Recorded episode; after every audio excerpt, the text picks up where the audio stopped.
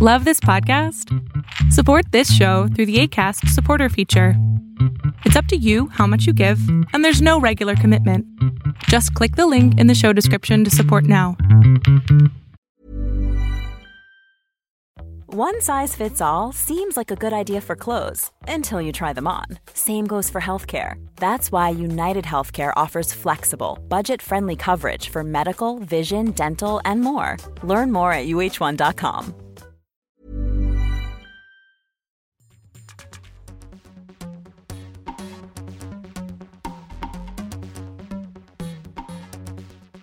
I hear a lot of conversations about open relationships and polyamory in heterosexual and or heteronormative relationships. But then there is also an entire world of queer and kinky and leather polyamory. In my experience, folks who are margin uh, who have marginalized sexual identities in one way tend to be more open to other sexual cultures or sexual relationship models that are unconventional. But uh, since you specifically specialize in, I keep saying specifically specialize, I feel like that's redundant. since you specialize in queer clients, I'm curious about are there patterns that you see uh, among your queer clients, like in terms of their approach to polyamory? That's a good question. Um, but also a very broad question, I guess. Yeah. I, I guess I, I guess like how are your queer clients different from your straight clients? Yeah, I, I in terms of polyamory. I'm not sure if I I can speak like I'm not sure if I have noticed patterns of mm, differences. Mm-hmm, mm-hmm. So I think there's like cultural differences between lesbian identified folks and queer folks mm. and and gay folks. Yeah. People who identify as queer, I think m- might be more likely to be kind of breaking open ideas that they have about uh, what relationship structures can look like. Yeah. Whereas it, yeah, I don't know that it's the same kind of across the board. So I think the like push for marriage equality really does reinforce the monogamy ideal. Right. The critique of that being that gay people have only been able to gain civil rights if we because we have been able to effectively persuade the mainstream that we really are just like everybody else and we promise not to talk about butt sex and we promise not to keep like pissing on each other in leather bars and we really actually just want a white picket fence and a diamond ring just like you. We're just like you. Please don't kill us. Please give us rights. Right. We're not perverts, you know. Right. And so, you know, we're, we're not going to, you know, because like the arguments against like marriage equality are, you know, well, if we open the, the door to that, then, you know, people are polygamy, you know, people are going to be having multiple wives yeah, and fucking their dogs. Fucking their dogs. Exactly. Yeah. And so the, the response is like, no, no, like we're not perverts like that. Like we, I just want the picket fence. And so I think that, you know there are like gains from that but also in terms of polyamory i think there there are some folks who are really just you know m- more interested in in that kind of a picture right like being being like i'm just normal like everyone else which right. is which and also like back to the research of like some people are just more monogamously oriented like mm-hmm. some people just are like some yeah. people just really want that. And that's like it isn't really the case that monog- monogamy is unnatural. It's just different for different people. Absolutely. Mm-hmm. i think that i have a bias that queer people are better at open relationships but that's just because that's been my experience and i don't want to be well, I think there are like some cultural differences, and there's a lot of processing already that goes on in queer culture and relationships and a lot of so, like soul searching or or like asking being like critical with yourself about who you are and what you really want and what you don't want. So by the time you, you know you you sort of forced into having those conversations and so then you feel more prepared and ready to have other conversations Yeah, and and and that that actually might be a difference that I see. Like um, when I'm teaching communication skills in the room. I mean, I can't say like certainly as a group, but it, it is like as a group easier to teach the queers about talking because they're already talking yeah and yeah. listening that's really to each other. Like listening is like kind of the hardest part of learning how to talk, how, to how to communicate. It's like learning how to listen.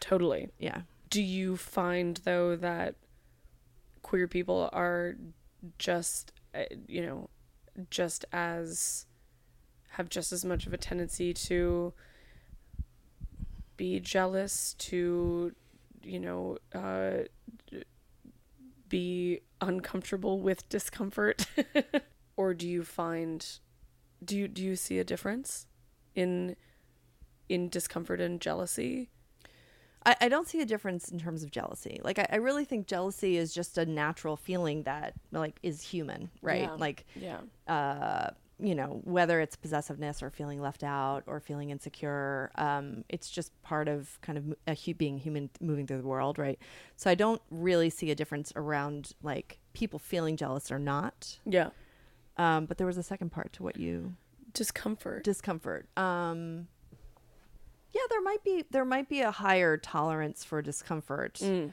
generally just because you know among queer people. Yeah i mean it's it's not as comfortable t- to move through the world um generally. Yeah.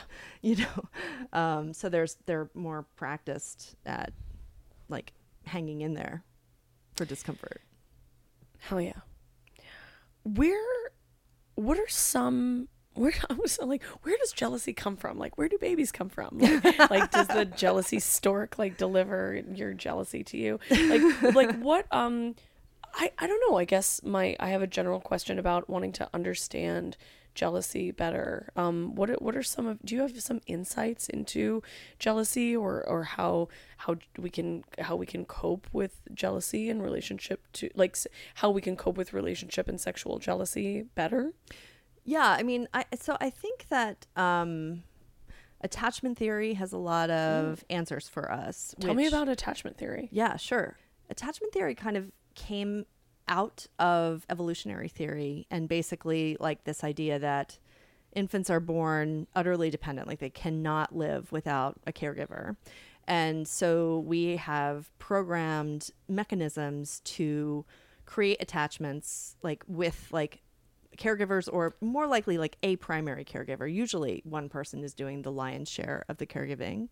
Um, and like so so for example like an infant cries at a frequency that the human ear like can hear like more than any other frequency Mm. and is aversive like it is not a thing that we like we want to quiet the crying we, tell- we want tell to, me about it. yeah, we want to soothe that infant right Yeah, yeah. and Or so just yeah, I just wanted to shut the fuck up.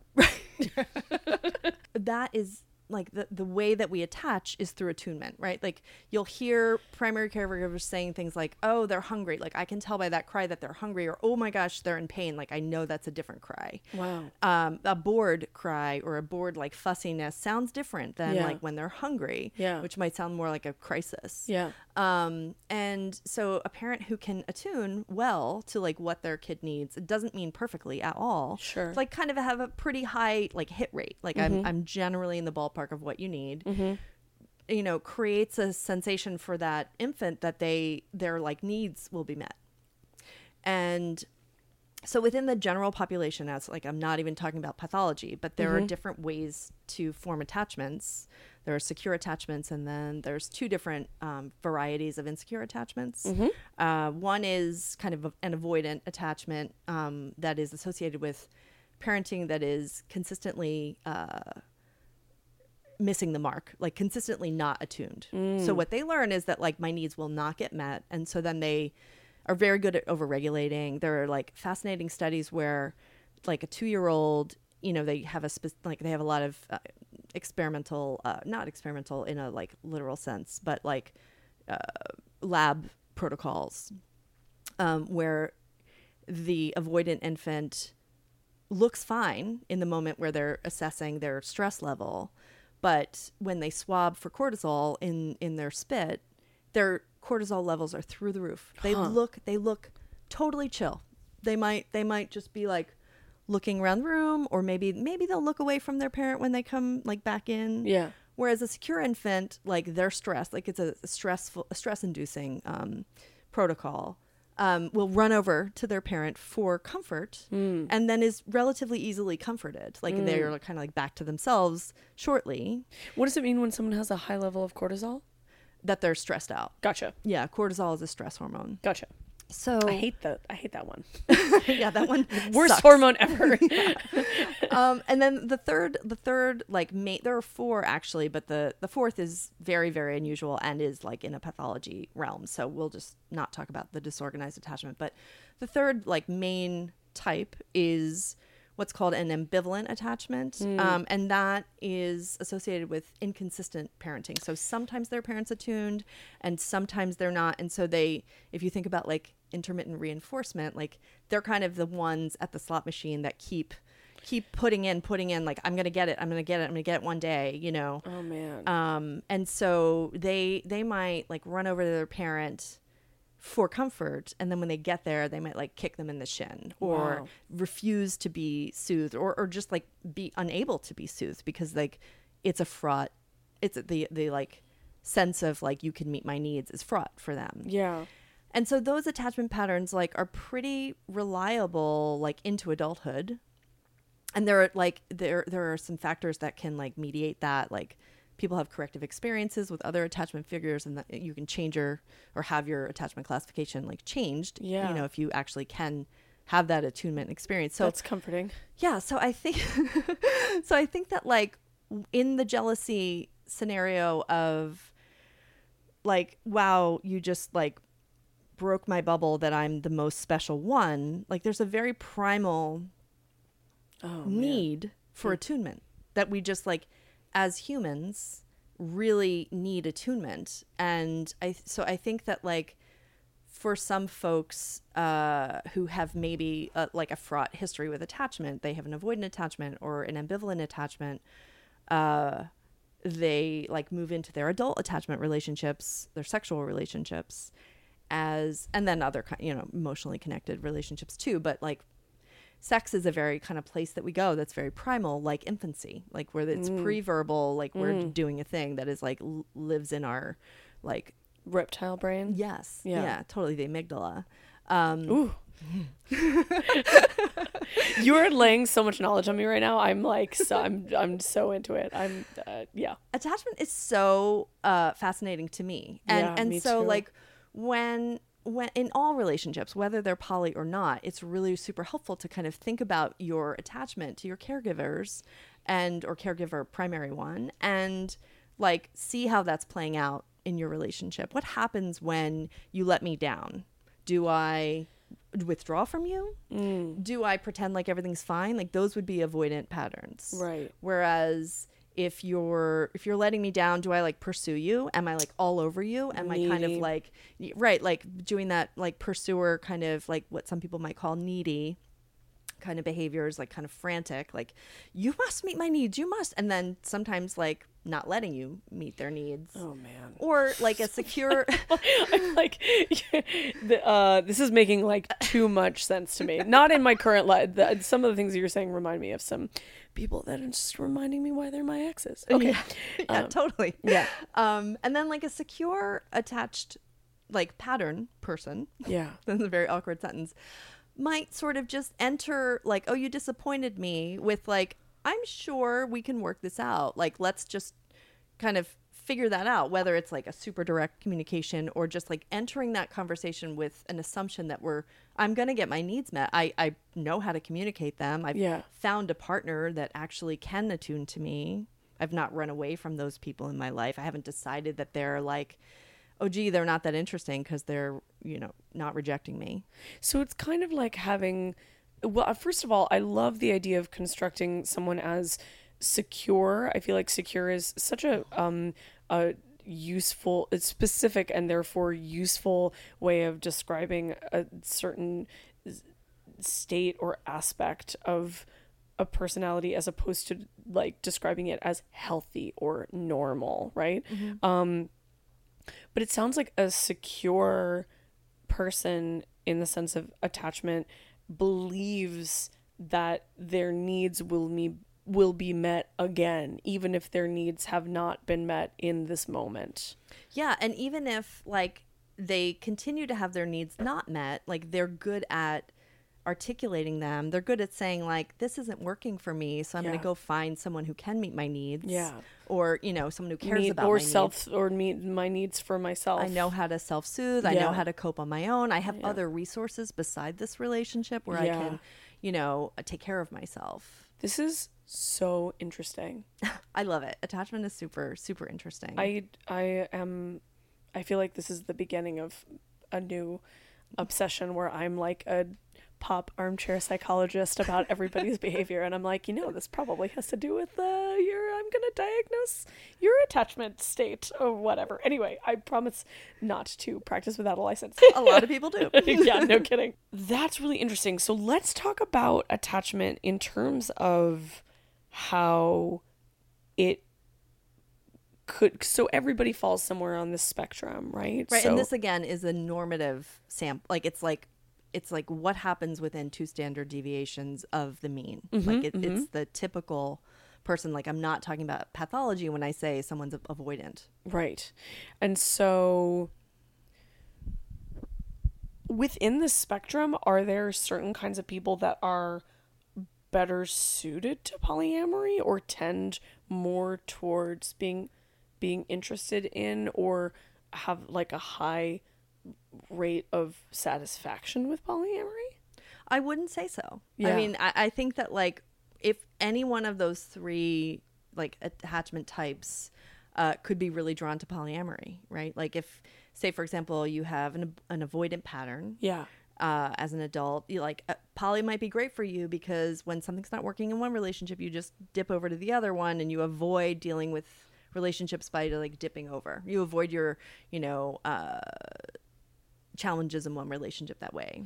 But then do you end up is there a tendency then to just be avoidant and then to like not deal like if you're like if you're having a fight with one partner and then you or you're not getting your needs met with one partner and so then you go and spend time with your other partner and you get your needs met by that partner then when you come back to the original partner are you feeling more comfortable and secure um or are you then just like back to square one with the issue with the partner Yeah, it's kind of like that thing was never dealt with, and so there's like a wedge between you.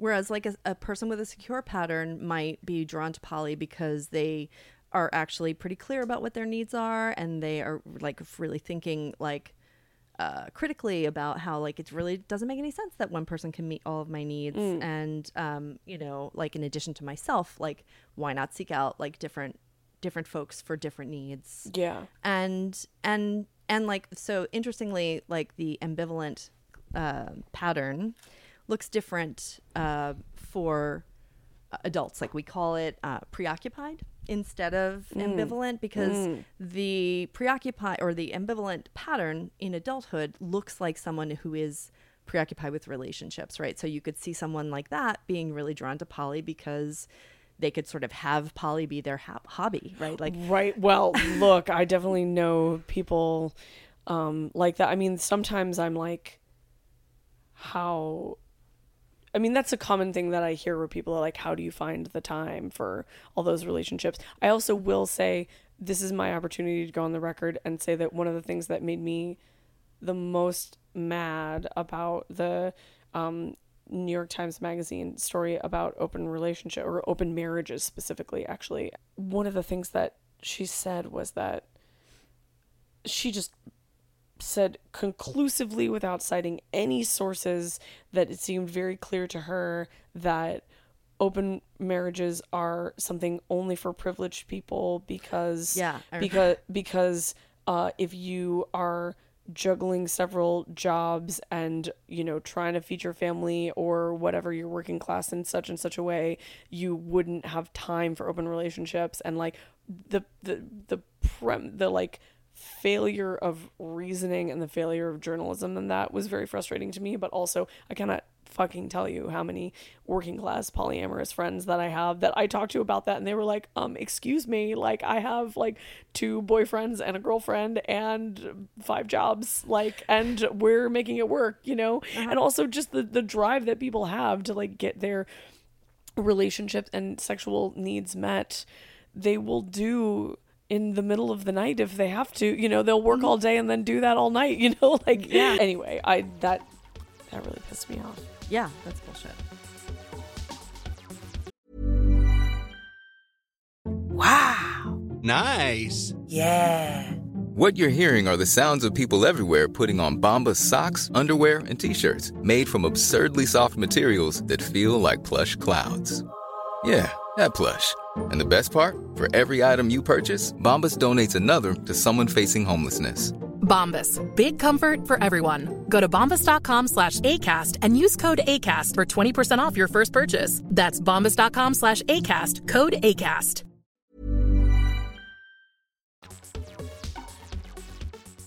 Continue your celebration of love post Valentine's Day with the Pleasure Chest's year round Pleasure Ed workshop series. In New York City, you can attend Talk Dirty to Me, role play and fantasy in the bedroom with Nico on Wednesday, February 28th.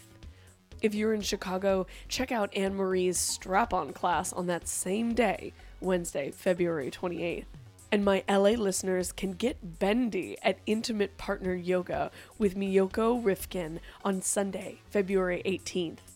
The Pleasure Chest offers the best selection of highest quality couples toys and pleasure products for all occasions. Visit pleasurechest.com to find out more.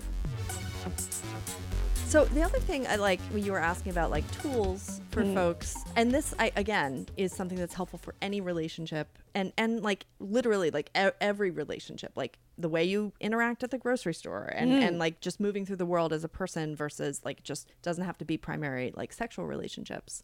Um, is this concept of differenti- differentiation of self, mm-hmm, mm-hmm. which that's kind of the clinical term, and uh, what it feels like in practice is like holding on to yourself. So um, it's it's about like managing the tension between autonomy and togetherness, between uh, intimacy and um, like freedom. Um, and and so so like what it looks like more in practice is being able to to maintain an intimate connection with a person without being super emotionally reactive, right? So uh, one of the things that people do in relationships is they want to remove their partner's discomfort. So, like, I know you, and I want to make sure that you're not upset about this thing that I'm doing. I don't Right. want to tell you that I want to sleep with somebody else because you're going to get upset about it Right. and and and the truth is that you you actually can't manage someone else's feelings. Like not only do you like you can't make someone feel like happy especially if they're unhappy right? Like there like sometimes we're like oh this thing is like i feel so happy because this thing is in my life but or and it could be a person but like if someone's trying to make you feel better when you are like having a feeling sometimes that lands as like dismissive. So it's Right. a it's like a setup for failure. So differentiation of self is about focusing on your own role in the dynamic that you're in. Because the only thing that you have any power over is what you are doing. Yeah. you can't actually make someone happy or change the way they behave. Um, you can work on your stuff right? Like you can say wow i'm really feeling insecure and like what's coming up for me and, and what is that about? And where has this come from in my life? And what does it look like today and how can i manage it so that it's not i'm not smushing it all over my partner mm. and saying like you should adore me completely. Mm. Right? So so it's it's it's an ideal. It's a really it's one of those things that's like very it's kind of sounds simple when i say it. Like of course yeah you should just do these things but no, it's it really doesn't actually sound that simple. yeah it's really hard in practice. It's really Yeah. kind of hard to kind of be like i am my another thing that people do if if i like present this idea is that they'll say, okay, like I'm not going to be reactive to what's going on with you. So I'm going to let you have your feelings. I'm not going to be invested in changing your feelings. And so people sometimes say, all right, well, you're upset. That's yours. You, you're on your own. Deal with it. And that sort of ignores the intimacy component of differentiation. So you're just kind of like leaving someone or like letting them just like, you know, that's your problem. Yeah. Um, but so so what the intimacy looks like there when you're not like getting thrown around by the other person's anxiety Yeah. is that you move toward them, right? You might be curious about it. You might ask questions. You might let them know that you really care that they're like really struggling with this thing. Yeah. They might even like ask you for advice and you might say, "Well, I would do this thing," but then you like detach from the outcome, right? Like you allow them to do with whatever you've shared with them like however they want right? They might not take your advice and people get really upset when they're like oh i, we, I you know i spent like 10 hours with that friend over the last month like giving them my opinion about how they should behave and they they didn't even take it. Like w- why should i spend my time that way? And it's kind of like well like you shouldn't be invested in what they do with it. Like mm. you know they're asking you for your advice and or your opinion and you know you can put it out there but then you have to kind of like let go of the outcome, which is super helpful for me as a therapist to be kind of like, all right, like, you know, we're processing stuff and sometimes people ask me for advice, which I love giving advice. Awesome. um, but then I have to kind of pull out of what they do with it because yeah. that's really their work. That's their process. If you could just make everyone your puppet, you know, and every, everybody would be so much happier. Yeah. Um, That's my fantasy. Melissa, I want to ask you to talk with me about some things that are just hot about polyamory or non-monogamy, open relationships. Um, to we've I think we've talked about a lot of the things that are challenging and and maybe why those challenges then are fulfilling and worth it, but also like what are what are some hot possibilities about polyamory? I mean, first of all, like I'll start and say that you know sometimes polyamory is about your partner having other partners, but sometimes polyamory is about being open to having sex with your partner and someone else together. Yeah. And actually, I, I, I know a lot of people who have that parameter in their open relationship agreement that they can sleep with other people, but it has to be together, right? So they can like have threesomes or go to play parties, but like they they can't go on their own. They they got to do it together, and that seems to really work for a lot of people. It does. And yeah, group sex is super hot. So hot. Um, and and a lot of poly people say like I don't really want group sex, but Right. a lot of poly people do. Like they're Yeah. just like, oh, look at this now. This kind of opens up a whole new world, and there might even be like certainly if you're kinky and poly, there are like sex and play poly po- parties, sex and play parties that um, you know people are really mixing it up there. And Right. and actually, what I find in the queer kinky poly community is that those folks are experts at safer sex rules. Like they're oh, so Oh, yeah. good with the gloves and the barriers and you know just not and, even and getting tested and talking about their when was the last time they were tested and what's their status and Yeah. understanding how to make a risk or assessment like if somebody like does have herpes that doesn't mean that they have to be like quarantined like Right. you know what yeah Yeah, and so like there's right the the like sex positivity that comes with polyamory mm. often, you know, is is liberating. It's it's like, oh wow, like sex is good and I can pursue my sexual pleasure. Like, you know, that's a radical idea for some people. Even Yeah. though like we're having sex for pleasure. yeah Like what we learn in in school and often the talk that people have with their Sure. parents is like about biology and disease right right? Like maybe your peers when you're a teenager will talk about sex for pleasure and like you and I like to talk about sex for pleasure. Yeah. But a lot of people aren't talking about sex for pleasure. Like it's Yeah. kind of like this kind of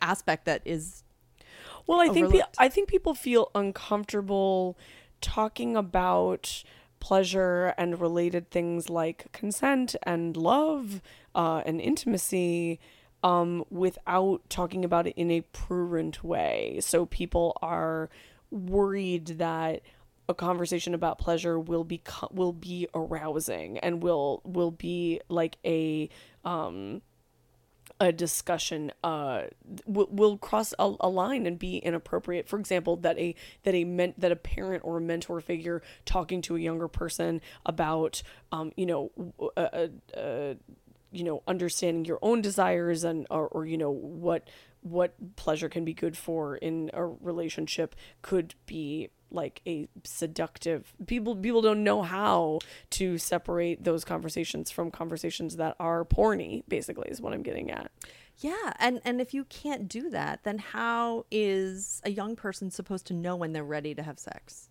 If you can't talk about sex for pleasure, then how do they even know when they're ready? Like they might feel it, like they might kind of, you know, I have a I have a memory of being actually 14 and being like I want to yeah I want to have intercourse. I'm I want that. yeah Um but not everybody like people are kind of like some people feel that and some people don't, right? Sure. And they just assume like all my friends are and so I guess it's time yeah or you know gosh i'm a junior in college and i still haven't and something's wrong with me right or i want that that um rite of passage yeah Right. yeah and so i think that like polyamory like communities are often very sex positive and will open up like that concept and that like create space for sex positivity which is awesome. What are some other things that are hot about being polyamorous?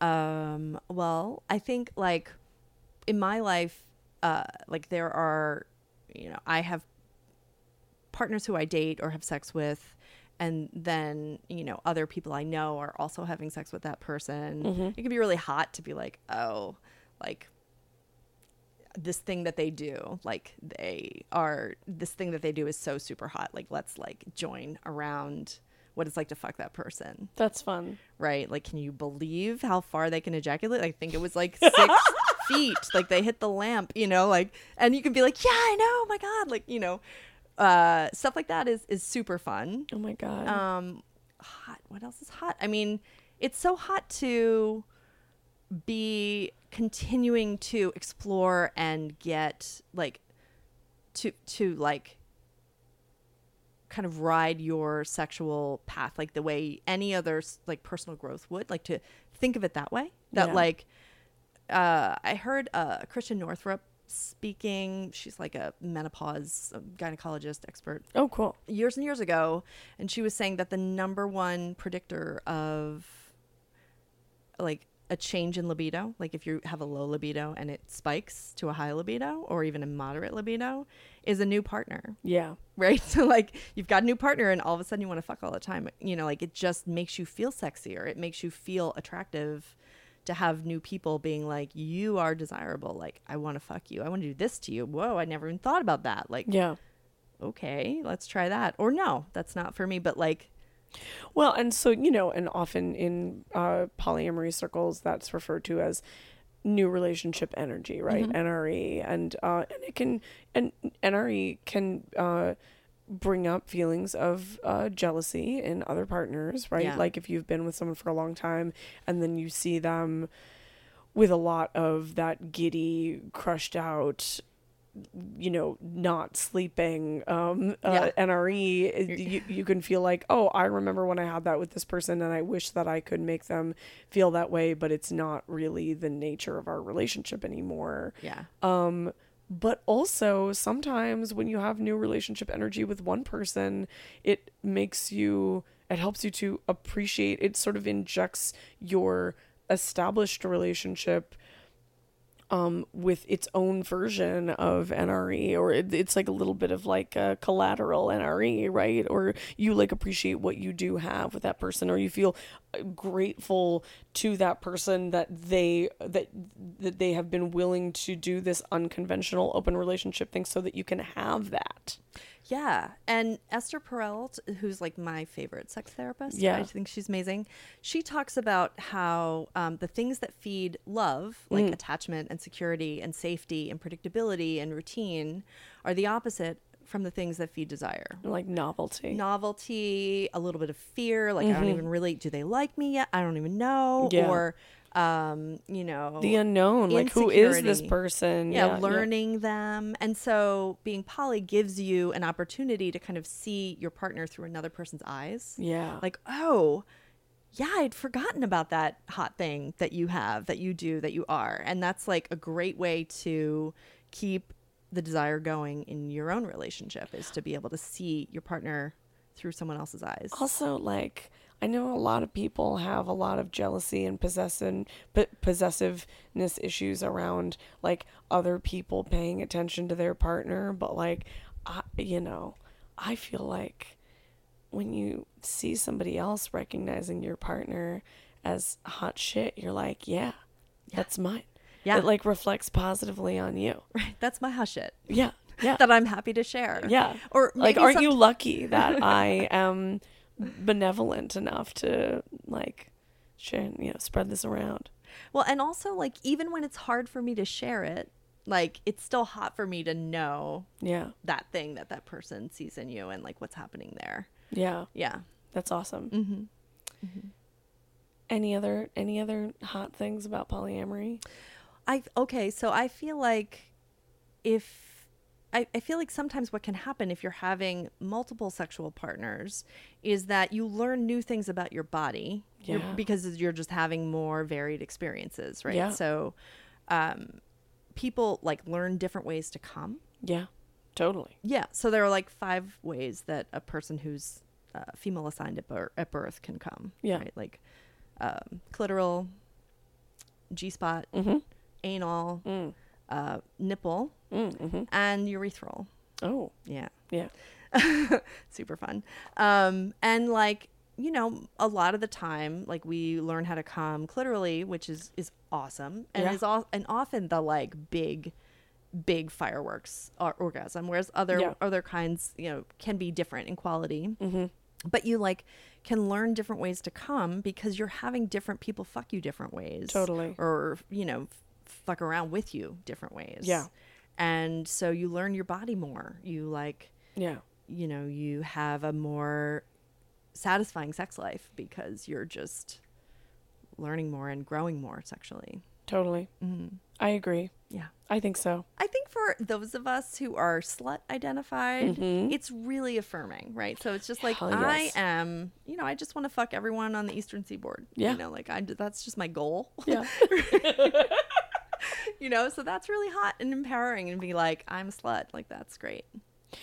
Yeah, and it is also nice to not feel like you have to if you identify as a slut and you feel great about being a slut and, and you also find yourself wanting intimacy, comfort, security, stability, whatever that looks like to you, feeling like they're not mutually exclusive. Yeah. Um and that you don't have to give up your slutty identity or your slutty activity or your slutty ways or your slutty personality in order to have those things. Yeah.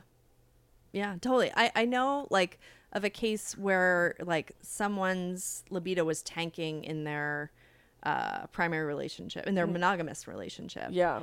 And they were really having an identity crisis because they were they were saying like I'm the slut. Like I'm actually the slut from my high school Right. and I don't want to have sex anymore. Like, what's going on? You know, and a new sexual partner might actually bring that back for you. You Yeah. know, so Yeah. Um, also, there's like work to be done in relationships too if you are monogamous and you want to, you know, get your mojo back. But like, I- also being yeah, I mean the energy that you have for sluttiness like in your 20s might be like slightly di- like might be you can you can scale you can scale your sluttiness. sure, just like you know, I'm gonna exercise differently too. Yeah, totally.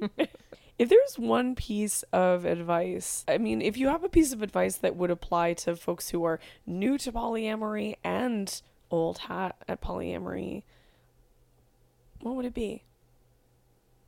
Well, I guess I, to, I guess that would be different. I would have different answers for Okay, that. So, so people let- who are new to polyamory, I would say like don't assume that if it's hard work or you're uncomfortable or you don't like something that's happening that that means it's not working or it's not for you. It might not be for you. Yeah.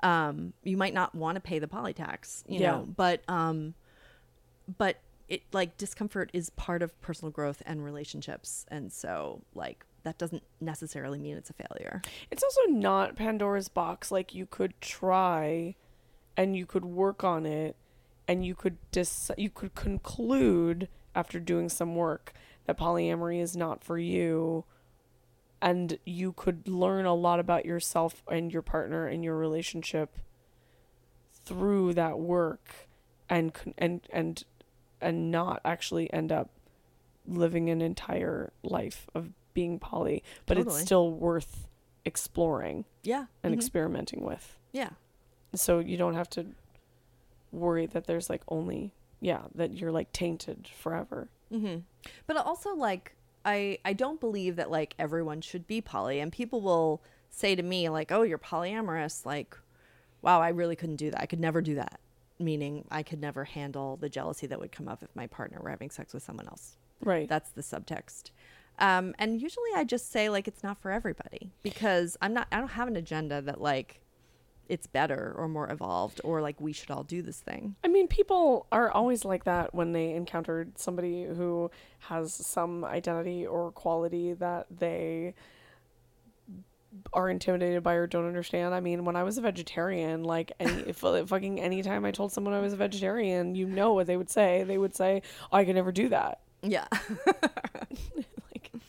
like, I'm so jealous of all that tofu. I don't know, but you know what I mean. It's like I don't fucking care if you're vegetarian. Like, Yeah.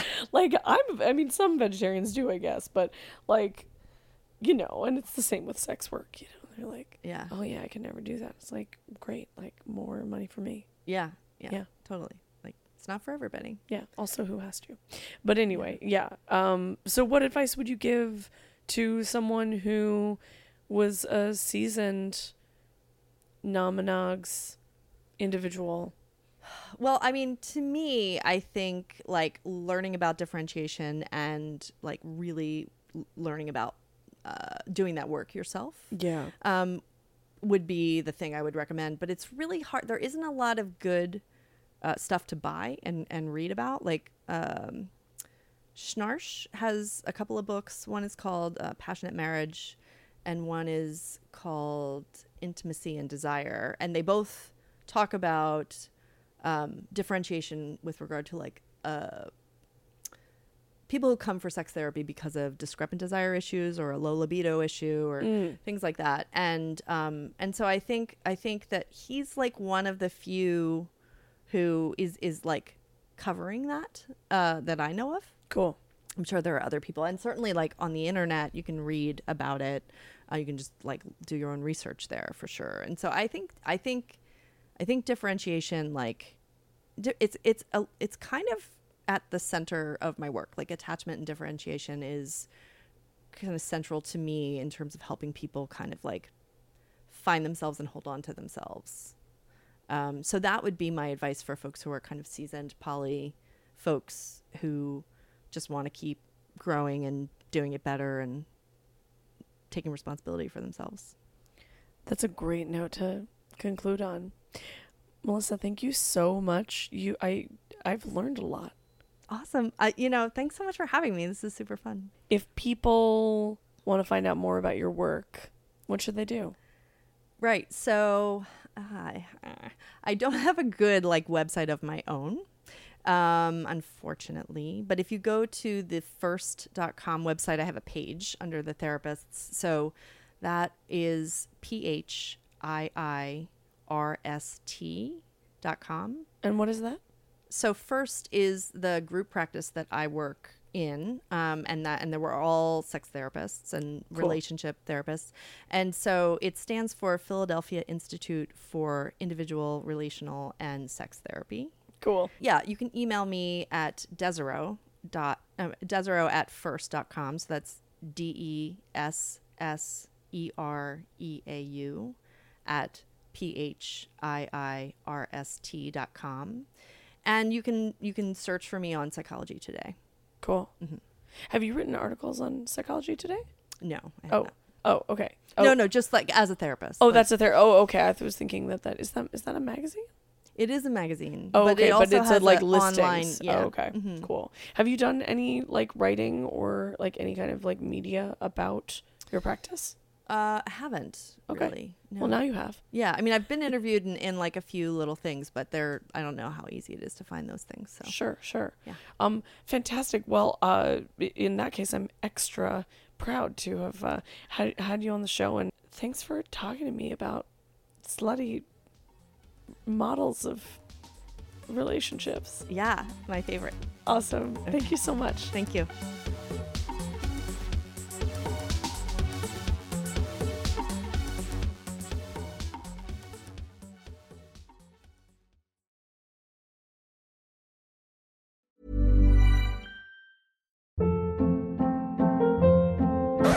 Hold up. What was that? Boring. No flavor. That was as bad as those leftovers you ate all week. Keke Palmer here, and it's time to say hello to something fresh and guilt-free. Hello Fresh. Jazz up dinner with pecan-crusted chicken or garlic butter shrimp scampi. Now that's music to my mouth. Hello Fresh. Let's get this dinner party started. Discover all the delicious possibilities at hellofresh.com.